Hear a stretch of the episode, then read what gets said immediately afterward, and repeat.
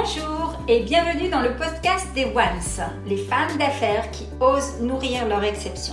Je suis Hafida Benour, master coach sensitive, fondatrice de la méthode One, un processus holistique d'ouverture du cœur.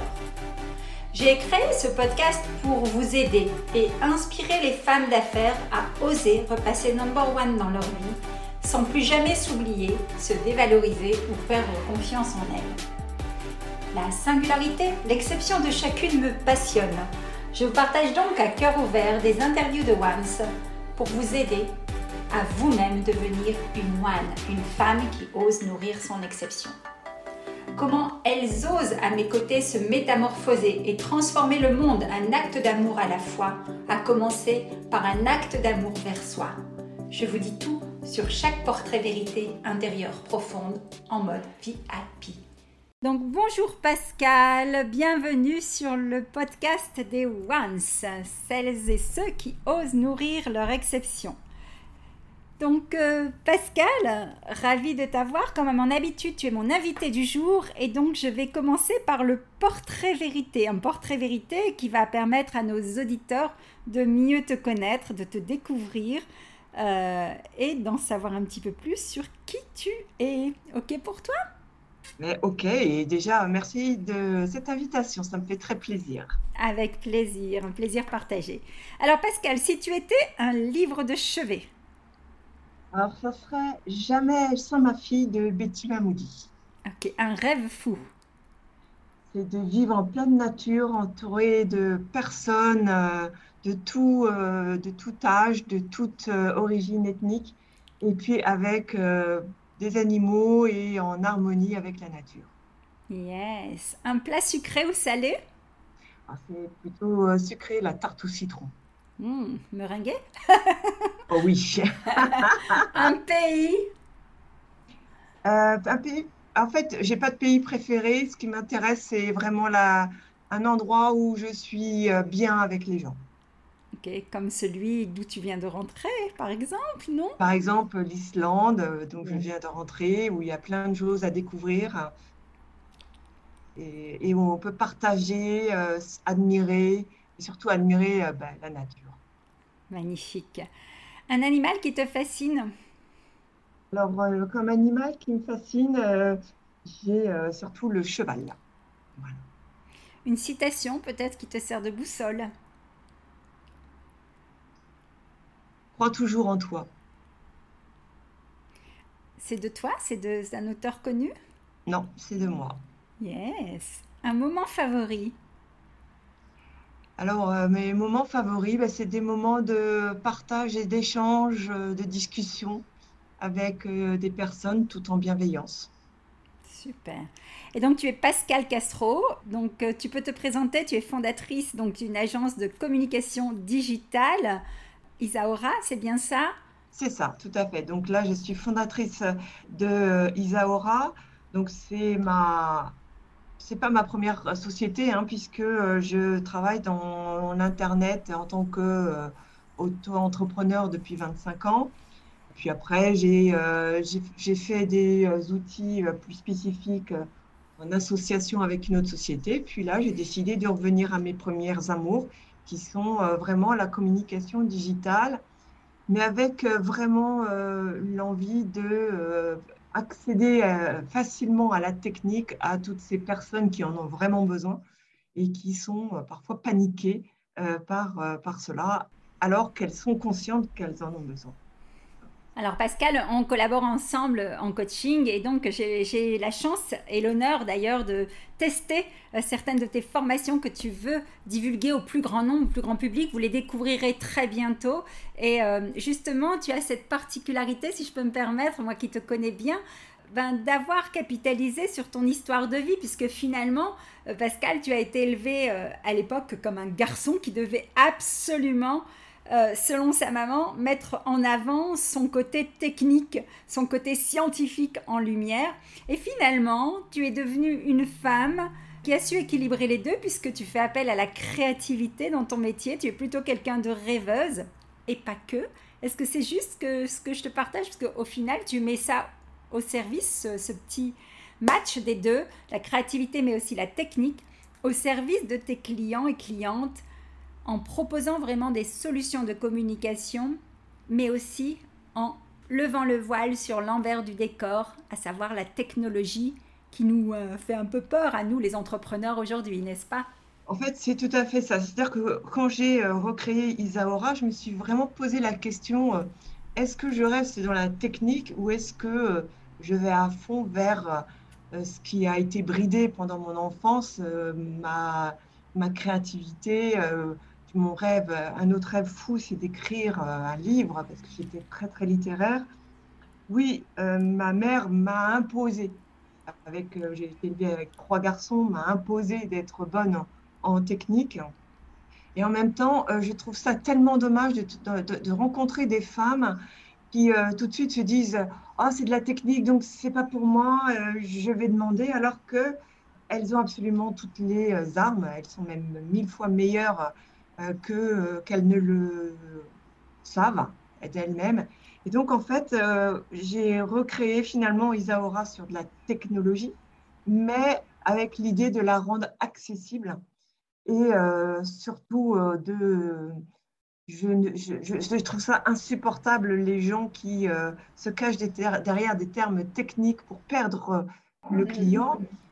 Ça ne veut pas dire que ce que je fais est facile, mais ça veut simplement dire que ce que je fais, je le partage et je l'explique. Mais je l'explique avec des mots qui sont compréhensibles pour tout le monde. Et de telle sorte qu'après, la technique devient du plaisir aussi.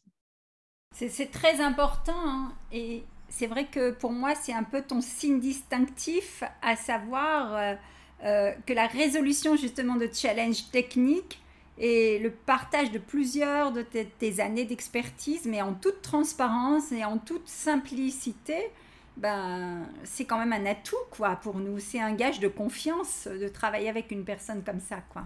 Oui, tout à fait. Et je me suis posé la question, là justement, parce que je finis une formation. J'ai fait vraiment pas à pas cette formation en même temps que j'enregistrais. Et il y a des fois, je faisais des erreurs. Et en fait, j'ai montré qu'en faisant des erreurs, eh bien, ce n'était pas grave. Je donnais donc le moyen de, si vous faites une erreur, vous revenez là et ce n'est pas grave. Le monde ne va pas s'écrouler, vous allez pouvoir continuer. Et en fait, ce qu'on nous apprend dans la vie de tous les jours qui est... à partir des erreurs, vous construisez, c'est la même chose en informatique, en technique. Il faut juste se dire que ce n'est pas grave, mais au contraire, la prochaine fois, on ne fera pas cette erreur, on ira plus loin. Exact, et j'adore justement ce naturel avec lequel tu partages ça dans tes réseaux sociaux. Je trouve ça toujours instructif justement de nous révéler l'envers du décor ou les bugs qu'il y a pu avoir avec une cliente ou un ancien prestataire et autres. Et c'est vraiment ta signature et on le retrouve, vous le verrez, sur les réseaux sociaux de Pascale.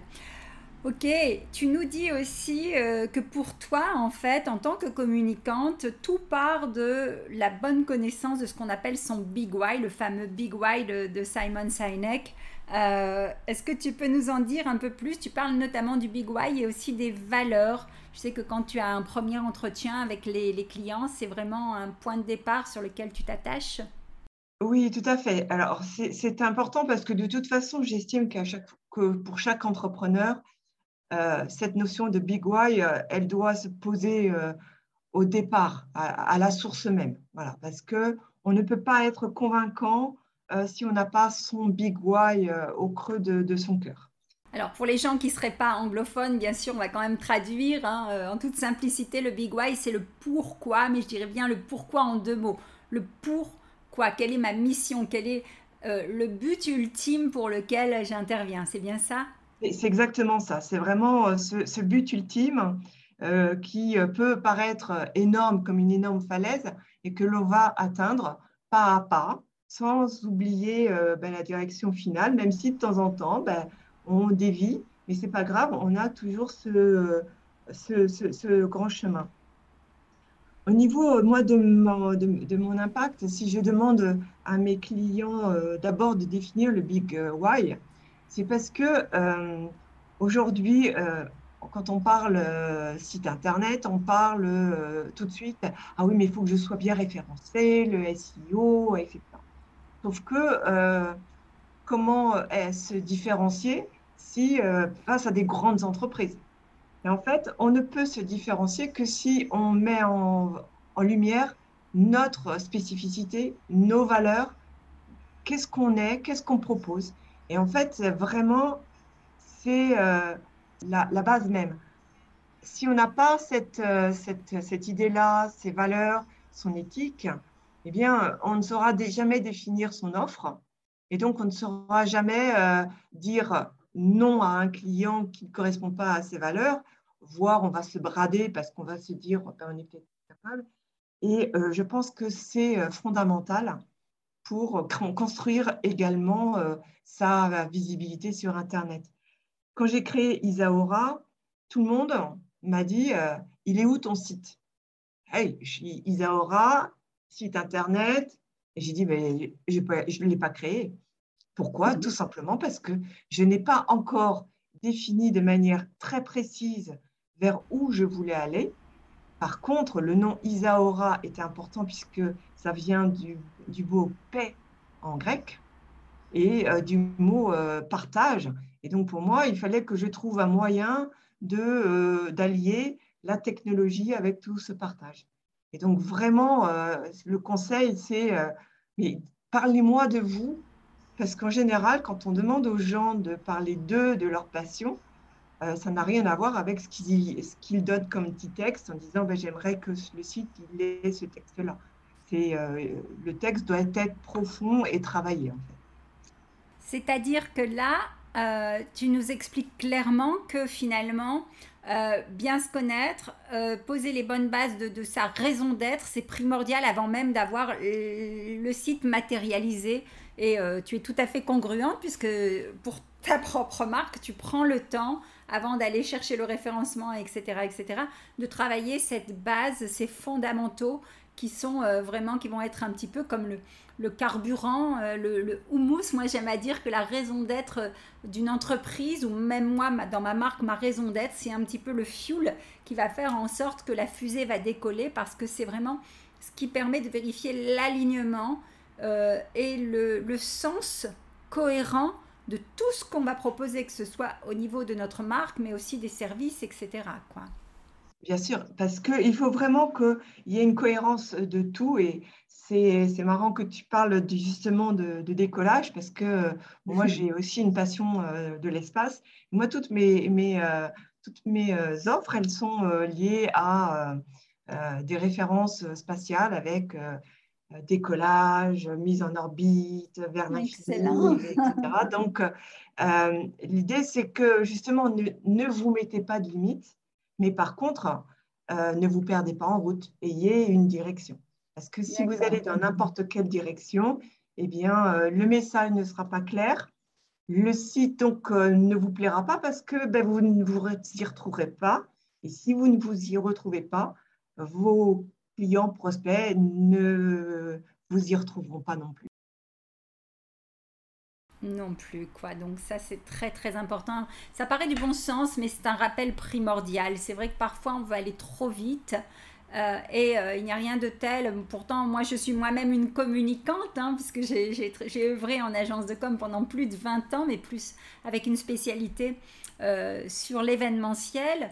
Et aujourd'hui, effectivement, quand je m'adresse à des prestataires pour travailler ma propre com, ce point de la raison d'être revient toujours un peu en boussole et en check pour avoir cette cohérence globale. Donc, merci du rappel.